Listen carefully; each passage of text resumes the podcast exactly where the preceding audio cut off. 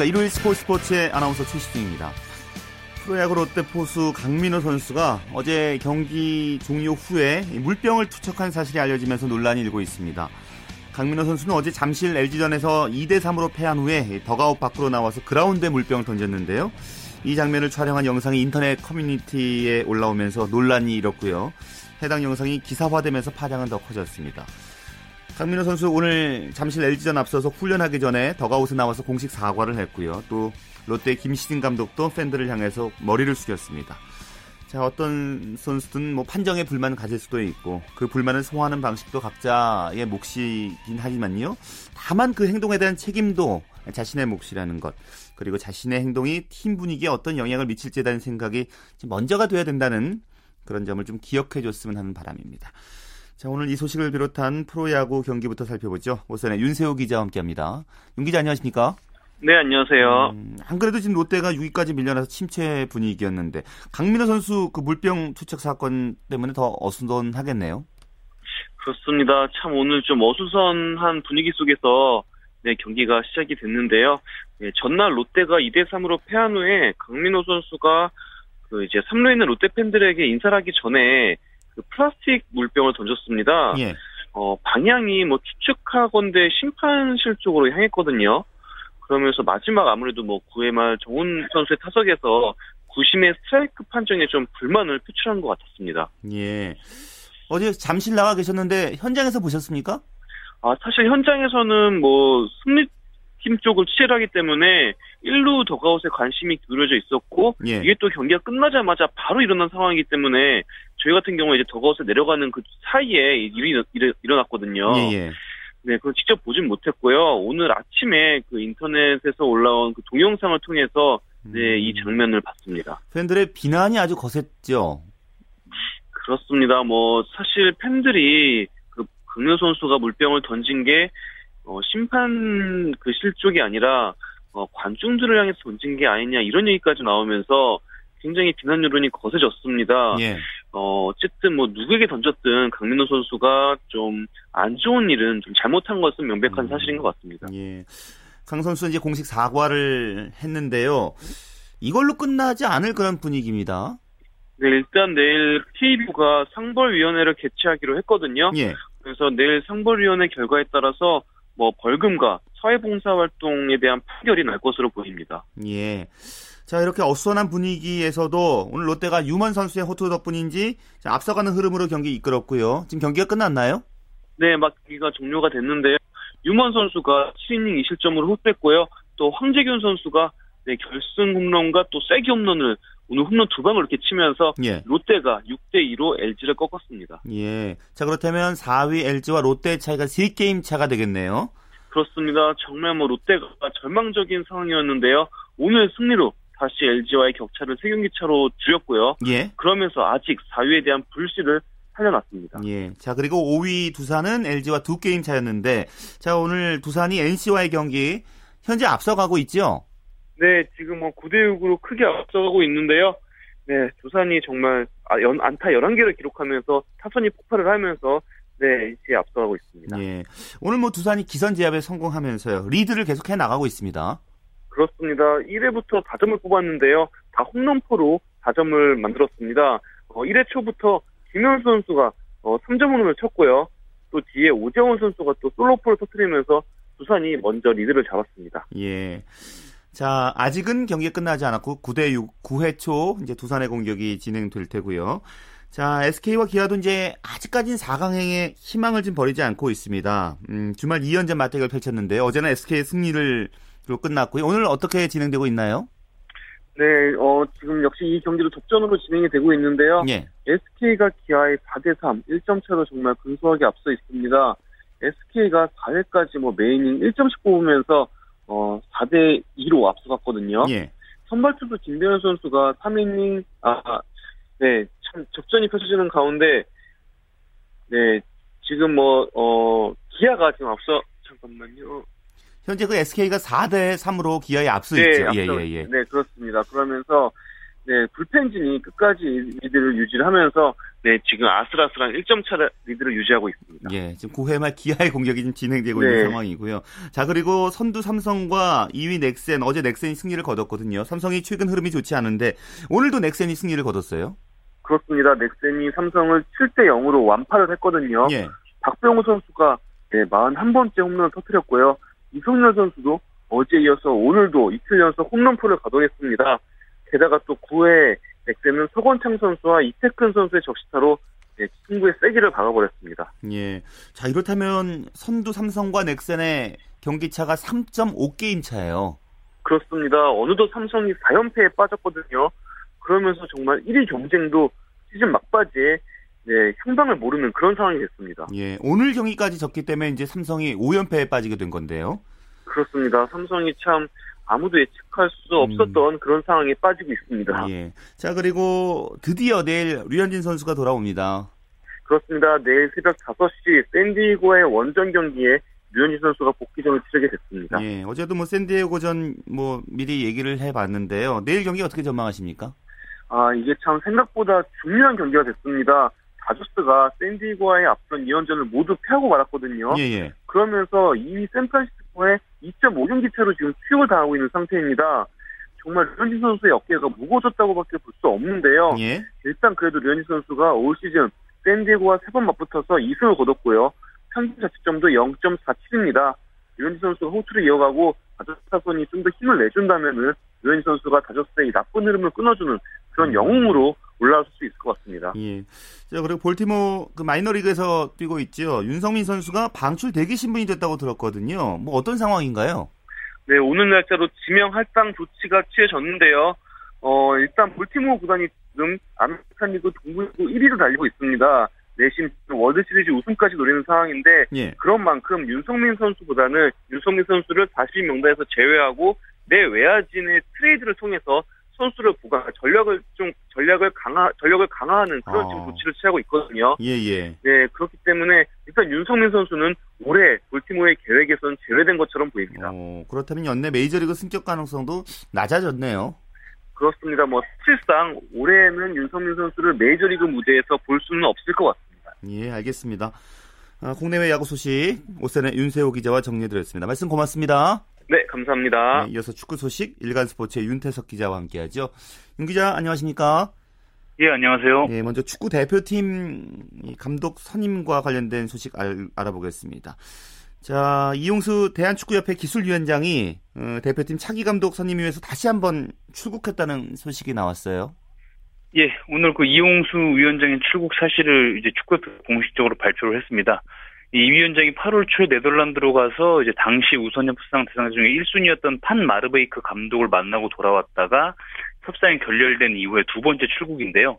이 위원장은 이번 출국에 앞서서 이제 협회 어, 고위 임원들 그리고 기술위원들과 긴밀히 다음 후보자들 선정 작업을 진행을 해 온 것으로 알려지고 있습니다. 네, 행선지 그리고 협상 대상자에 대해서는 비공개로 진행된다고요? 네, 맞습니다. 지난번 판 마르베이, 마르베이크 감독 때와 달리 이번에는 철저하게 비공개 협상을 진행하겠다고 협회가 이제 발표를 했습니다. 사실 지난번에는 공식 브리핑을 통해서 이제 협상이 공개가 됐다가 이런저런 어려움이 좀 있었거든요. 일단 그 감독 후보가 공개가 되면 어, 축구협회가 협상에서 주도권을 잡기가 좀 쉽지 않고요. 또 몸값도 자연스럽게 올라갈 수가 있습니다. 네. 이런 점을 축구협회가 이제 10분 고려한 결정으로 보이고요. 협회가 이제 언론사들에게도 9월 15일 이후에 이 위원장의 출국 과정과 그동안의 경과에 대해서 이제 발표를 할 테니까 그 전까지는 좀 취재 활동 보도를 좀 자제해 달라고 그렇게 요청을 해왔습니다. 네. 자, 15일까지 이제 마무리한다고 했으니까요. 차분하게 좀 기다려 보기로 하고요. 예. 어, K리그 클래식 23라운드 결과 살펴보겠습니다. 오늘은 뭐 세 경기가 모두 빅게임이라고 좀 할 수 있었는데 먼저 예. 전북과 전남이 호남 맞대결 결과부터 전해 주실까요? 아, 예, 전남이 정말 짜릿한 역전승을 또 거뒀습니다. 이제 예. 전남 극장이 또 펼쳐졌는데요. 후반 10분에 이제 전북의 한겨원에게 선제골을 내주면서 끌려갔는데 후반 35분에 스테보 선수의 동점골이 터졌고요. 후반 47분 종료 직전에 전현진 선수의 짜릿한 역전골로 승리를 했습니다. 전남은 3연승을 달렸고요. 예. 지난 라운드 부산전에서도 종료 직전 결승골이 나왔었거든요. 예. 두 경기 연속 종료 직전 결승골로 이겼습니다. 음, 사실 그 많은 기자분들도 예상을 전북의 승리를 예상하셨을 텐데 전남 네. 오늘 그 홈팀이기지만 골 일찍 내주면서 쉽지 않은 그런 경기 풀어나갔잖아요. 예, 말씀하신 것처럼 사실 객관적인 전력에서는 전북이 앞선다고 대부분 평가를 했습니다. 어, 하지만 전남이 이제 선제골 내준 뒤에 일단 전반을 동쪽으로 마친 것이 일단 1차적으로 성공을 했다는 것으로 보이고요. 예. 후반전에도 사실 전북이 좀 더 많은 공격 기회를 잡았거든요. 계속해서 두드렸는데 결정적인 유효 슛을 연결하지 못했습니다. 전남은 스테보를 중심으로 역습을 노렸고 양팀 수비가 끝까지 좀 집중력을 보이면서 이 경기는 아마 1대1 무승부로 끝날 것 같다 이렇게 보였는데 추가 시간에 역습 상황에서 딱 한 번의 찬스를 전남이 살렸는데요. 예. 안용우 선수의 크로스를 전현철 선수가 헤딩으로 연결을 했습니다. 아, 그렇군요. 극적인 승리를 거뒀고요. 또 전북과 이제 함께 선두 싸움을 하고 있는 팀이 포항인데 포항은 오늘 그 울산과 경기를 펼쳤죠.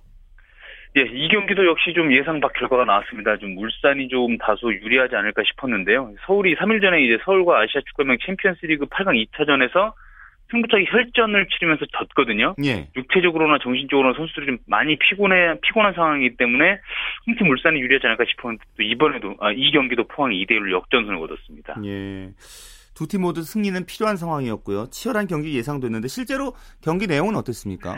예, 일단 선제골 역시 울산이 터뜨렸는데요. 장신 공격수 김신욱 선수가 전반 26분에 고창현 선수의 프리킥을 주특기 헤딩으로 연결을 했습니다. 예. 하지만 불과 3분 뒤에 이제 포항의 강수일 선수가 상대 수비 두 명과 몸싸움을 이겨내면서 동점을 만들었고요. 후반 3분에 이제 김재성 선수가 김승대 선수의 자로 잰 듯한 크로스를 오른발 논스톱 슛으로 연결하면서 경기를 뒤집었습니다. 사실 포항이 후반 중반 이후에 좀 위기가 찾아왔거든요. 예. 선수들 체력적으로도 많이 떨어졌고 후반 21분에 배슬기 선수가 경, 경고 누적으로 퇴장을 당했습니다. 예. 한 명이 적은 수적 열세 상황에서도 어, 골키퍼 신하현 선수가 아주 연달아 선방을 선보이면서 짜릿한 역전승을 끝까지 지켰습니다. 예. 포항의 정신력이 오늘 승리를 만들어낸 것 같네요. 네. 자, 서울과 제주의 경기 결과도 전해 주실까요? 예, 두 팀은 득점 없이 지켰습니다. 제주는 오늘 무승부로 서울전 징크스를 깨지 못했습니다. 어, 제주가 2008년 이후 6년째 서울을 상대로 어, 20경기째 승리가 없, 없었는데 그 징크스를 못 깼고요. 예. 또 서울 월드컵 경기장에서는 제주는 서울을 상대로 10경기째 2무 8패로 역시 무승. 이 지긋지긋한 징크스를 오늘도 깨지 못했습니다. 예. 경기 내용은 어땠습니까? 전반은 제주가 다소 주도를 했고 후반은 서울이 주도하는 그런 경기 양상이었는데요. 후반전에 사실 중반 이후에 그 서울이 경기를 주도하면서 결정적인 찬스를 두 번 정도 잡았습니다. 후반 25분에 첫 번째 찬스가 왔는데 이상엽 선수가 문전 가운데서 이제 가마차기 슛을 날렸는데 골대를 살짝 빗나갔고요. 그 종료 직전에 서울이 다시 한번 결정적인 기회를 잡았습니다. 몰리나 선수의 왼발 슛을 제주, 제주 골키퍼 김호, 김호준 선수가 쳐냈고요. 이것을 바로 앞에 있던 고현 수가 다시 재차 슛을 연결했는데 김호준 선수가 다시 몸을 날리면서 막아냈거든요. 예. 이 찬스가 양 팀이 있어서 가장 결정적인 찬스였고 이것이 무산된 이후에 곧바로 종료 휘슬이 울렸습니다. 예. 오늘 열린 그 세 경기는 이제 상위권 경쟁과 관련이 있는 그런 경기였잖아요. 순위 예. 변화가 좀 생겼을지도 궁금하네요. 예, 상위권이 정말 치열해졌습니다. 어, 선두 전북과 2위 포항이 승점 44점으로 다시 같아졌습니다. 예. 골득실에서 앞서서 전북 1위는 지켰고요. 2위가 포항입니다. 또 오늘 전남이 이기면서 3위 수원과 4위 전남의 승점도 역시 39점으로 같아졌습니다. 역시 골득실에서 앞선 수원이 3위고 전남이 4위입니다. 예. 그리고 5위 제주, 6위 울산, 7위 서울의 순인데요. 5, 6, 7위 팀도 승점 차가 크지 않거든요. 예. 앞으로 벌을 9라운, 아, 9월 경기에서 9월 경기가 이들 팀에게 더욱더 중요해 보입니다. 예. 특히 오늘은 이제 아시안 게임 차출된 선수들에게는 차출전 마지막 경기였잖아요. 네. 그 아시안 게임 대표 선수들 활약은 어땠나요 오늘? 예, 전체적으로 좀 좋은 활약 보였는데요. 사실 아시안 게임 대표팀에 차출되면 길게는 한 달 이상 K리그를 뛸 수 없거든요. 예. 이 선수들이 팀의 마지막 승리를 안기고 떠난 선수들이 몇 명 있었는데요. 대표적으로 포항 김승대와 전남의 안용우 선수입니다. 이 두 선수는 뭐 골은 터뜨리지 못했지만 각각 천금 같은 결승골을 둘 다 어시스트하면서 팀의 소중한 승리를 안겼고요. 예.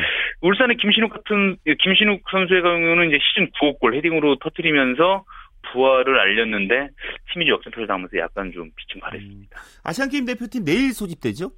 예, 내일 파주에 11시에 소집이 되고요. 금메달을 향한 대장정에 들어갑니다. 아, 이광준 감독이 이끄는 대표팀은 2주간 파주에서 담금질을 한 뒤에 9월 14일 날 말레이시아와 A조 조별리그 첫 경기를 시작으로 어, 조별리그 대장정에 돌입을 하게 됩니다. 예. 자, 이제 우리나라 유럽에서 활약하고 있는 선수를 살펴보죠. 기성용 선수가 속한 스완지 시티가 또 이겼네요.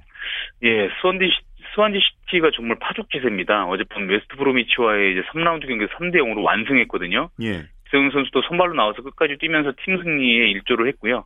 시티는 리그에서 3연승을 달리면서 첼시도 역시 3연승인데 이제 첼시에 이어 2위를 달리고 있습니다. 예. 예, 웨스트 브로미치를 상대로 전반 2분 만에 선제골, 24분에 두 번째 골, 또 후반전에 다이어 선수가 한 골 추가하면서 대승을 거뒀습니다. 예. 기성용 선수가 이제 스완지 시티와 4년 재계약 맺은 후에 첫 경기였잖아요. 예. 뭐 중원에서 안정적인 경기 운영했다 그런 평가 받고 있지요. 예, 어제 경기에서 기성용 선수는 이제 공격보다는 이제 중원의 파트너죠. 존조 셸비 선수와 함께 이제 상대 공격을 방어하는 1차 저지선 역할에 굉장히 충실했고요. 또 물론 몇 차례 공격을 전개할 때는 정확한 전방의 패스를 연결하면서 어, 패스 능력도 발휘했습니다. 무엇보다 인상적인 거는 기성 선수의 투혼인데요. 진짜 몸을 아끼지 않는 그런 압박 그리고 태클을 여러 차례 선보이면서 그 팬들의 큰 박수를 받기도 했고요. 예. 기성 선수는 이제 어, 리그 경기를 마치고 내일 오후에 대표팀 합류를 합류를 위해서 귀국을 합니다. 음, 자 그리고 영국의 그 맨체스터 유나이티드가 아직도 시즌 첫 승을 못 올리고 있다면서요? 예, 정말 예상 밖의 프리시즌에는 승승장구했는데 예. 정작 이제 개막 후에는 세 경기째 무승인데요. 어젯밤에 이제 번리 원정에서 맨체스터 유나이티드가 0대 0으로 비겼거든요. 어, 스코어도 그렇지만 경기 내용도 졸전이었습니다. UFC 두 개에 그쳤습니다. 개막 후 세 경기를 치르는 동안 어, 무승이고요. 스완시티 개막전에서 패하고 2라운드 썬더랜드 원정에서 비기고 어제도 비겼습니다. 네. 어제 같은 경우에 이제 판할 감독이 아주 그 아주 공격적인 그런 선수를 꾸리 그 구성해서 나왔는데요. 예. 어, 로빈 판페르시 선수, 웨인 루니 선수, 후안 마타 선수에다가 새로 얼마 전에 영입한 이제 디마리아 선수까지 선발을 아, 냈거든요. 예. 예. 하지만 백약이 무효였습니다. 뭐 크게 활약에 보탬이 되지 않았습니다. 네, 정말 활약 그 화려한 그 공격진이 무기력한 네. 모습을 보여줬군요. 다른 우리나라 그 유럽파들의 활약은 어떻나요? 예, 레버쿠젠 손흥민 선수는 이제 베를린전에서 전반 45분만 소화하고 나왔는데요. 팀은 4대 0으로 크게 이겼고요. 어, 브레멘과 호펜하임의 경기에서는 1대1로 비겼는데 호펜하임의 김진수 선수는 어, 뛰지 못하고 결정을 했습니다. 그 영국에서는 이제 챔피언십에 뛰고 있는 볼턴 이청용 선수가 리즈 유나이티전에 풀타임 뛰었는데 어, 팀은 0대1로 졌습니다. 볼턴이 최근 성적이 계속 안, 좋, 안 좋아서 좀 이청용 선수가 걱정이고요. 카디프 시티는 김보경 선수가 풀럼전에서 이번에도 뛰지 못했습니다. 예, 알겠습니다. 말씀 고맙습니다. 예, 고맙습니다. 네, 축구 소식 일간 스포츠의 윤태석 기자였습니다.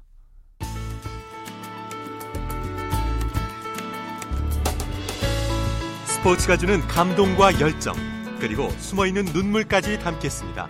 스포츠 스포츠 최시중 아나운서와 함께합니다. 네, 스포츠 기록실 시간입니다. 스포츠 평론가 신명철 씨와 함께하죠.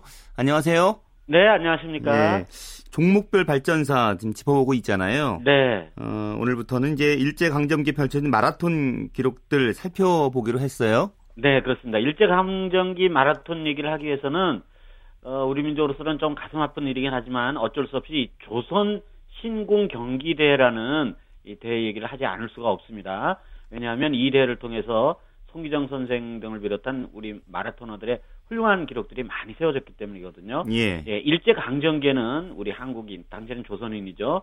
이 조직한 그 조, 선체육회 1920년에 창립을 했고요. 그리고 일본인이 꾸린 조선 체육협회, 이거는 1919년에 이제 창설이 됐는데요. 이 두 단체가 있었다는 내용은 이 시간에 말씀드린 적이 있지 않습니까? 예.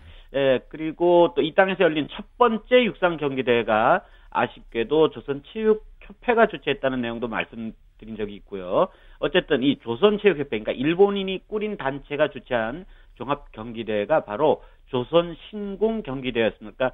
우리가 늘 우리가 얘기하는 어, 전국 소년, 그러니까 지금 말하고 우리가 지금 하는 대학 전국 체육대회 전신인 예, 예. 뭐 예를 들면 뭐 전조선 야구대회라든지 이런 대회 와 달리 조선 신궁대회라는 게 일제 강점기에는 또 있었습니다. 음, 그렇다면 조선 신궁경기 대회 그 첫 대회는 언제 열렸나요? 네, 1925년에 첫 대회가 열렸는데요. 예. 예전 좀 가슴 아픈 거 일 가운데 또 하나입니다. 일제가 우리나라를 이제 침탈했을 때 그때 상징물 가운데 하나가 조선 신고, 그러니까 남산에 있었던 조선 신고인데 이게 1925년 9월에 세워졌거든요. 예, 거기에 또 때를 맞춰서 경성 운동자 이게 대한제국 때는 훈련원터라고 말씀드렸었죠. 예, 뒤에 이제 서울운동장이 되는데 그해 10월, 그러니까 1925년 10월에 제1회 조선 신궁 경기대회가 열렸습니다. 이 대회는 일본이 제2차 세계대전에서 패전하기 3년 전인 1942년까지 이어졌는데요.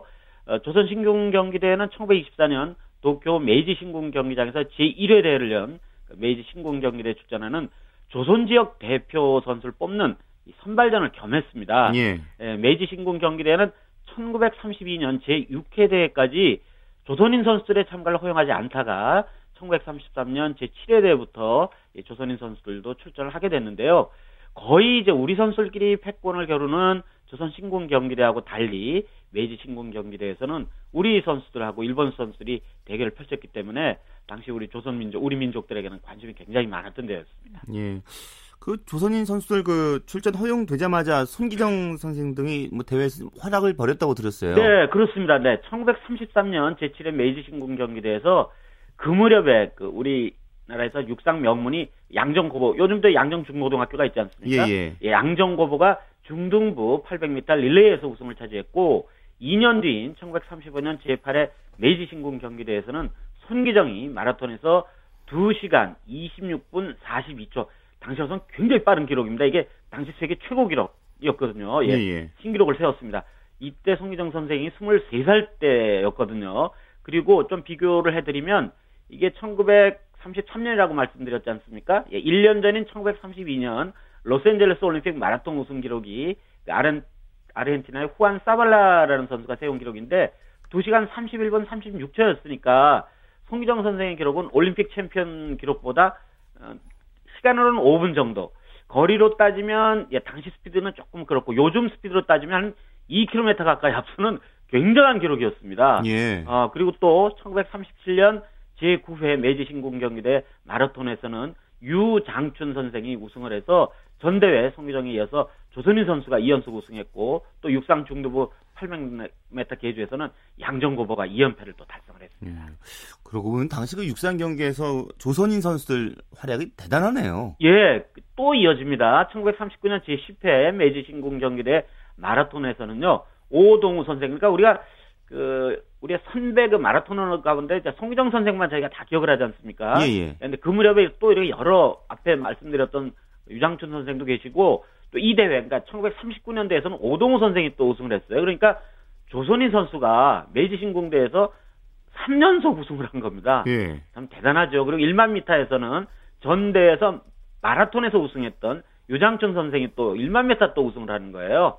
예, 그러니까 그 무렵에 우리 조선인 선수들이 장거리에서 참 엄청난 활약을 했다는 것을 우리가 알 수 있고 또 뭐 그 뒤에도 여러 그 기록들이 있는데 예를 들면 제10회 메이저 메이저 메이지 신궁 육상대회 어, 경기대회 육상 여자부 중등부 100m에서는 이화여 고보의 정임순 선수가 우승을 했는데요. 예. 아무튼 뭐 이 그 무렵, 그러니까 1930년대 후반 무렵에 조선 메이지 신궁대회 육상 경기, 특히 장거리 부문은 완전히 조선인 선수들이 휩쓸고 있었습니다. 예. 그리고 이제 1932년 로스앤젤레스 올림픽에 네. 조선인 선수 3명이 처음 출전한다고요? 그렇습니다. 네, 예. 그렇죠. 근데 마라톤에 권태하 선수, 김은배 선수가 있었다고 들었거든요. 예, 그렇습니다. 그러니까 그 3명의 선수 가운데는 이제 복싱 라이트급의 황을수 선수도 있었고요. 그런데 이 선수들이 조선체육회, 그러니까 우리나라 사람들이 조직한 조선체육회가 뽑아서 올림픽에 파견한 게 아니었고, 당시에는 이제 일제에게 나라를 강정당하고 있었기 때문에 일본 대표 선발전에 나갈 수 있는 조선 지역, 그러니까 그 당시 우리가 나라가 없었으니까요. 일본인의 조직인 조선체육협회가 뽑게 돼 있었습니다.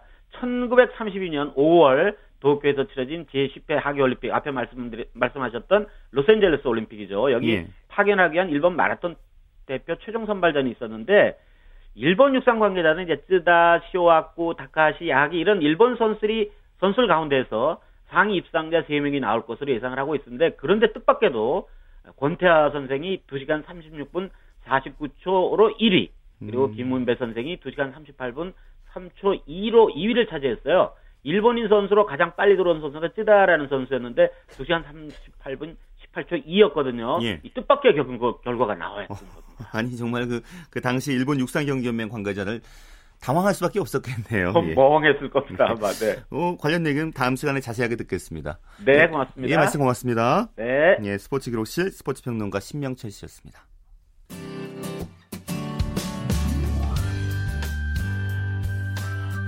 스포츠를 듣는 즐거움. 스포츠, 스포츠. 최시중 아나운서와 함께합니다. 네, 스포츠 뒤에 숨어 있는 즐거움과 노력 그리고 열정을 소개하는 시간이죠. 스포츠를 만드는 사람들. 오늘은 이혜리 리포터가 인천 아시안 게임 홍보를 위해서 열심히 뛰고 있는 분들 소개해 드린다고 합니다. 그 현장 속으로 함께 가보시죠. 지금부터 2014 인천 아시안 게임 전국 투어 홍보단의 어, 무대를 시작하겠습니다. 일단 여러분 일단 박수 한번 보내주실래요?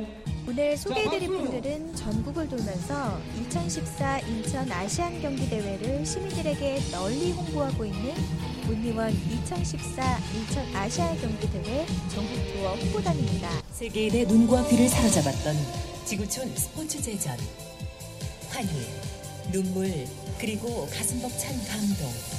이 온리원 홍보단은 지난 8일부터 인천 아시안게임 협력도시인 충주와 서울 등 이 전국 11개 도시를 돌면서 2014 인천 아시아 경기 대회를 알리고 있는데요.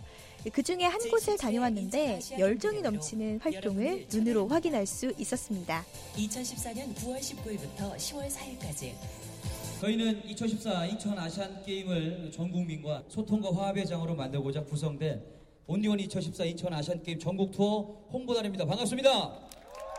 안녕하세요. 인천 아시안게임 전국 투어 홍보단은 메인 공연 차량을 이용해서 치어리더와 청년 서포터즈가 함께 멋진 공연을 통해서 아시안게임을 적극적으로 알렸는데요. 먼저 인천 아시안게임 홍보단에서 중간 역할을 하고 있는 정현우 MC 얘기로 들어보시죠. 네, 안녕하세요. 저는 온리원 전국 투어 인천 아시안게임 홍보단의 MC를 맡고 있는 정현우라고 합니다. MC면 어떤 역할을 하고 계시는 거예요? 무대에서 우리 전 국민들에게 2014 인천 아시안 게임이 언제 개최가 되고 언제까지 펼쳐지는지에 대한 것을 자세하게 설명을 해드리고 우리 가는 지역마다 어, 국민 여러분들이 함께 참여해 주십사라고 저희가 어, 중간 역할을 좀 하고 있는 것 같습니다. 한 가족당 한 경기는 우리 가족의 손을 잡고 직접 경기장에 가서 선수들이 흘리는 땀과 선수들의 숨소리 어, 우리의 응원이 함께 어우러지면 정말 좋을 것 같다는 생각에서 봐주십사 부탁의 말씀을 드리겠고요.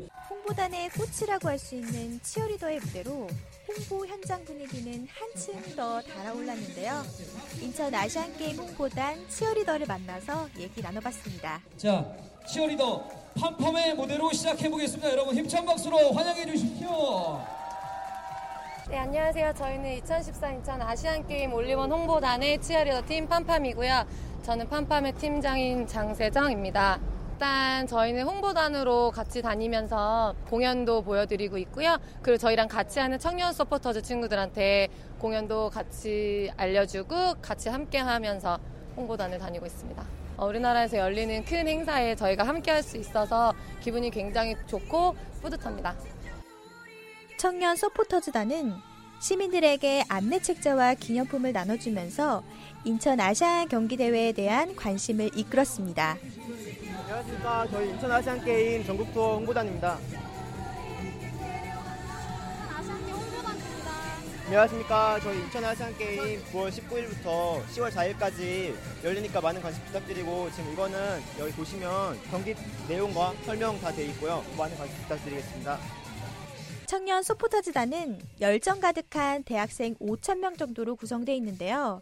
인천 아시아 경기 대회 때 총 45개 국가를 응원하게 됩니다. 청년 서포터즈 단원들의 얘기 들어보시죠. 이거 활동을 하면서 인천을 더 알리고 우리나라를 더 알려야 되겠다고 생각했고 이렇게 다 같이 많은 사람들 만나면서 즐겁게 활동하고 있습니다. 플래시몹 전국 투어 홍보차 나와 있는데요. 지금 전국에 있는 11개 도시를 돌면서 저희가 플래시몹을 춤으로 인해서 이제 인천 아시안 게임에 대한 소개와 홍보를 하는 게 저희 서포터즈의 역할입니다.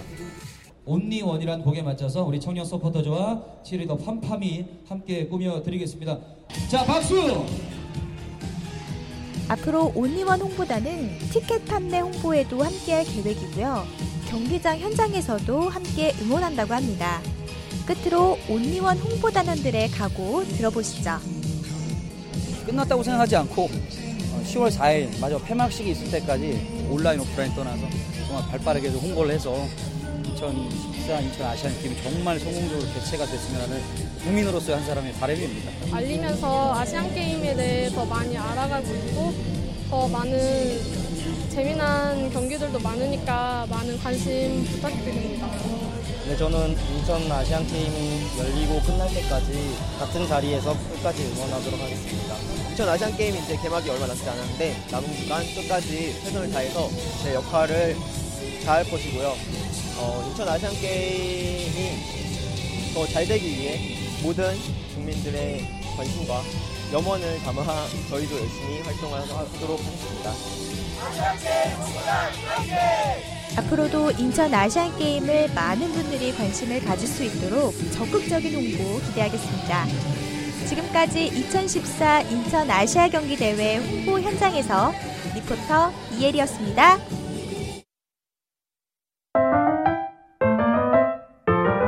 KBS 1라디오 네, 한 주간의 이슈가 됐던 스포츠계 소식 취재 기자 통해서 정리해보는 시간이죠. 주간 취재 수첩 경향신문의 김세훈 기자와 함께합니다.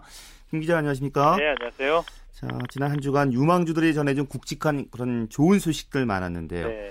먼저 그 테니스 유망주 정현 선수가 챌린저 대회에서 최연소로 우승했다는 소식이 있었습니다. 그렇습니다. 그 오늘 방콕에서 전해진 소식입니다. 예. 남자 프로 테니스 방콕 오픈 챌린저 대회 남자 단식 결승에서요. 우리 3109 3학년 선수죠. 18세 정현이 호주의 조던 톰프슨을 세트 스코어 2대 0으로 꺾고 정상에 올랐습니다. 1차전 아 2세 1세트 2세트 모두 초반에 좀 리드를 당하다가 끈질긴 승부로 어, 승부를 뒤집는 그런 경기를 했고요. 예. 특히 어저께 준결승전에서 톱시드 받은 게 일본의 소에다 고 선수인데 이 선수가 한때 시즌 어, 세계 랭킹이 40위권에 올랐던 선수거든요. 이 선수를 2대 1로 꺾으면서 역시 파란을 일으켰던 것 뒷심이 그대로 재현이 됐습니다. 말씀드린 대로 챌린저 대회 단식 첫 우승을 차지했고요. 챌린저 바로 밑에 대회가 퓨처스 대회라는 게 있습니다. 예. 이 대회에서 정현이 4번 우승을 하고 챌린저 대회는 처음으로 우승한 거고 우리나라 지금 당진시청에 있는 임용규가 2010년도에 어, 부산 오픈 이 챌린저 대회였는데 이때 우승할 때가 18세 11개월이었거든요. 이번에 정현이 18세 3개월에 우승을 하면서 그 기록도 갈아치웠죠. 예. 챌린저 대회는 어느 정도 수준인가요? 네. 남자 프로 테니스 투어, 그러니까 ATP 대회라고 하는데요. 가장 비중이 큰 대회는 역시 그랜드 슬램입니다. 1년에 4개씩 열리는 대회고, 그 다음, 그 바로 아래가 마스터스 시리즈 1000 시리즈라는 게 있고요. 그 밑에가 ATP 500 시리즈, 그 아래가 ATP 250 시리즈, 그 바로 밑에가 챌린저입니다. 예. 그러니까 그랜드 슬램부터 챌린저까지는 프로예요. 그리고 챌린저 바로 밑에가 퓨처스고요. 예. 그러니까 이번에 그 정현이 챌린저 대회 우승을 했다는 거는 아마추어 선수로서 어, 단, 그, 퓨처스 대회에서, 아마추어 그 상위권 대회죠. 그 퓨처스 대회에서 우승을 하고 있고, 이제 프로에 갈 수 있는 기량을 갖췄다라는 거죠. 지금 정현의 세계 랭킹이 249위입니다. 좀 많이 떨어져 있는데 지금 US 오픈이 진행되는데 US 오픈이 끝나게 되면 세계 랭킹이 다시 발표가 되는데요. 예. 그때는 지금 249위에서 약 180위권까지 오를 거로 예상이 되고요. 예. 우리나라 선수가 200위 안에 든 게 무려 2010년도 그러니까 4년 전에 임태규가 한번 197위에 오른 적이 있었는데 그 이후에는 없습니다. 그러니까 정현이 이번에 18세 나이로 그 퓨처스 대회를 넘고 이제 챌린저 대회 우승을 하면서 프로 선수가 될 수 있다는 그 음. 기량을 그, 그, 입증했다는 거 그리고 18세 같은 또래 정현 선수의 전 세계 선수라고 비교해 보면 톱 5 정도로 줄 정도로 오. 기량이 이제 뛰어납니다. 예. 이 선수가 일단 프로 내년에 삼성증권에 입단을 하면서 프로를 선언을 할 건데 예. 프로 선수로 평가받을 수 있는 게 세계 200위권 정도는 들어가야 되거든요. 예. 18세 나이에 그 200위권에 들어갔다는 것도 의미가 있죠. 그렇죠. 이제 챌린저 대회 이제 우승을 했기 때문에 네. 지금부터가 시작이라고 볼 수 있겠네요. 그렇습니다. 일단은 세계 랭킹 100위 안에는 사실 들어야 됩니다. 그래야지 말씀드린 대로 퓨 챌린저스 대회 바로 윗대회인 어, ATP 250 시리즈에 어느 정도 출전할 수 있는 그 출전권 정도가 보유가 되거든요. 그러니까 일단은 이제 100위권까지 끌어올려야 되고요. 우리나라 선수로서는 이영택 선수가 2007년도에 36위까지 간 적이 있고 이영택이 ATP 투어에서 1승을 거뒀는데 그 대회도 ATP 투어 250 시리즈입니다. 그러니까 우리나라 선수로서는 일단 정현 선수가 당장은 물론 어렵겠죠. 근데 어, 빠른 시간 내에 그러니까 20대 한 초반 정도 될 때까지 세계 랭킹 100위 안에 들어가는 게 아주 급선무죠. 예. 자 그리고요. 그 며칠 전에는 남자 피겨 스케이팅에서도 이제 좋은 소식 전해졌잖아요. 네.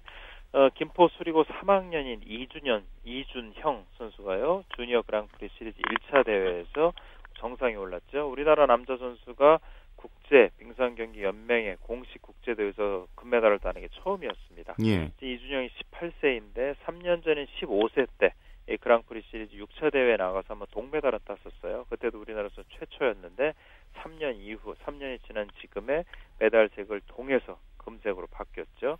특히 그동안 뭐 우리나라가 여자 선수는 김연아 선수가 있고 그 뒤에도 또 다른 유망주들이 계속 나왔지만 남자 선수들은 우승할 만한 선수가 없다는 거로 걱정을 많이 했는데 예. 일단은 그 스타트를 끊을 수 있는 젊은 선수가 나왔습니다. 음, 뭐 기본기 좋은데 네. 점프 약했는데 많이 극복했다고 들었거든요. 네, 그 어머니가 피겨 지도자 출신이에요. 그래서 어, 이준형이 7살 때부터 훈련을 했는데 기본기 스케이팅 기술은 아주 좋습니다. 근데 점프가 좀 약하고 불안하다라는 점이 계속 있었어요. 그래서 실수를 한 번 하면 계속 또 거푸 실수를 하거나 그랬는데 고무적인 건 이번 대회에서는 그런 실수가 없었다는 거죠. 그러니까 이준형이 프리스케이팅 초반에 트리플 악셀을 착지를 좀 실패를 했어요. 그러면서 이 점이 감점이 됐고 이후에 콤비네이션 점프에도 점수가 깎였는데 이후에는 큰 실수가 없이 무난히 그, 그 프로그램을 마쳤습니다. 쇼트 프로그램도 1위, 그리고 프리스케이팅 스케이팅도 1위, 그리고 프리스케이팅에서 점프를 제대로 못했는데도 불구하고 203점 이상의 점수를 받았다는 것도 의미가 있고요. 예. 주니어 대회에서 200점을 넘기게 되면은 일단 주니어 대회 어떤 대회 나와도 메달권에 들 수 있는 기량입니다. 그러니까 음. 지금 일단 뭐 이준형 선수도 어 18세 주니어 대회로서는 뭐 얻을 수 있는 그 좋은 성적을 거둔 거죠. 그렇죠. 예, 그랑프리 파이널이 7, 이번에 1차 대회고 7차 대회까지 이어지거든요. 예. 예, 그 이준영이 그 3, 4차 대회 한번 나와서 그때도 상위권에 오른다고 하면은 12월 말에 열리는 스페인에서 열리는 그랑프리 파이널에도 출전하게 됩니다. 아. 일단 그걸 목표로 열심히 해야죠. 아직은 이제 정상급과는 좀 수준 차이가 나나요? 네, 그렇습니다. 일단은 남자는 웬만하면 쿼드러플 점프, 그러니까 네 바퀴 점프를 다 하는데 이준형은 아직도 트리플 악셀, 그러니까 세 바퀴 반 점프를 하고 있고요. 예. 체력 문제도 있고 그래서 프리스케이팅에서 트리플 악셀 점프를 2회는 넣어야 되는데 한 번밖에 소화를 못 하고 있어요. 어, 그러니까 그 점에 대해서는 좀 많이 보완을 해야 되고 일단 1차적인 목표는 평창 올림픽 출전권을 따내서 일단 출전을 하는 겁니다. 예. 어, 2010 2017년 3월 세계 선수권 순위에 따라서 우리의 이제 어, 티켓이 나오게 되니까요. 그때 이준형 선수가 티켓을 따내서 올림픽에 나갈 수 있는 기회를 일단 잡아야 되겠죠. 예, 알겠습니다. 말씀 잘 들었습니다. 네, 고맙습니다. 네, 김세훈의 주간 취재 수첩이었습니다. 프로야구 두 경기 진행되고 있었는데요. 두 경기도 종료가 됐습니다. 두산 대 NC는 10대 6으로 두산이 승리를 거뒀고요. SK 대 기아는 4대 3 SK의 승리로 끝났습니다. 순위는 뭐 LG, 두산, 롯데, SK가 공동 6위고요. LG 4위, 두산이 5위를 달리고 있습니다. 네, 이 밖에 신재 선수가 일본 여자 프로 골프 투어에서 8언더 파로 우승해서 시즌 3승 거뒀다는 소식도 있습니다. 네, 오늘 준비한 소식 여기까지입니다. 평일 스포츠 스포츠는 9시 35분부터 함께 하실 수 있습니다. 저는 다음 주말에 뵙겠습니다. 함께 해주신 여러분 고맙습니다. 지금까지 스포츠 스포츠 최시중이었습니다.